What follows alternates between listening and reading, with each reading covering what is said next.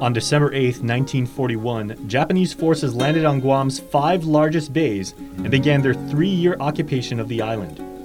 During their control over Guam, Chamorros endured forced labor, abuse, forced encampment, and even death up until 1944 when American forces defeated the Japanese.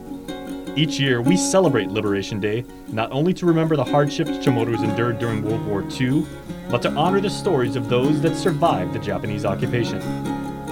Recognition, reflection, remembrance. In this episode, we honor Emma Quintanilla Aflague and her survival story. This is Survivors, in their own words. All the uh, things that the good targets for them were at Sumay, the Marine Barracks, the cable station, and first of all, the, the bomb is the uh, Standard Oil. And when that blew up, it was almost pitch black. Aflague was just 12 when Guam was invaded. She had just left church in Sumay when the attacks began. She remembers the march to Manenggon when she thought she would not make it to see her own liberation.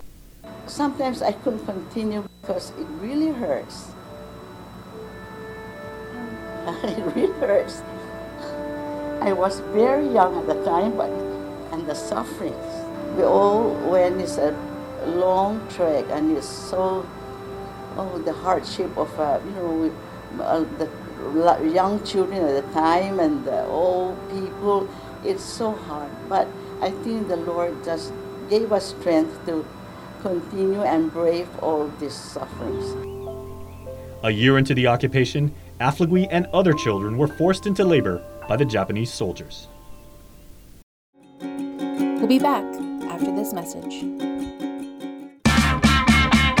Let's go, girls. At Domino's, we know there's never enough time in a day. That's why we've done the work for you so you can get to what matters most.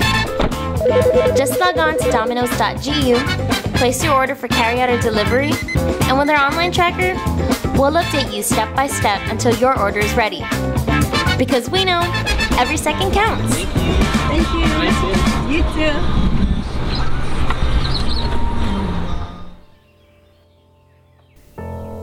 A year into the occupation, Aflague and other children were forced into labor by the Japanese soldiers. I had a job. This long bamboo, you know, with water. I have to carry that, you know, and whoever wants to drink from one end to the uh, paddy pads to the other end, that was job. And that was very hectic under the hot sun. After her water deliveries, Aflague was forced on her knees to plant rows of sweet potato and corn. She was scared when the Japanese became angry that she did not count kernels, but she was spared a beating. Chamorro uh, interpreter came and stopped the whole thing, and then he had a long talk with the leader, and our punishment was only to go back, track the rows, and get all the kernels. Through faith and prayer, Aflague was able to celebrate the first liberation and was even runner up for the first Ms. Liberation.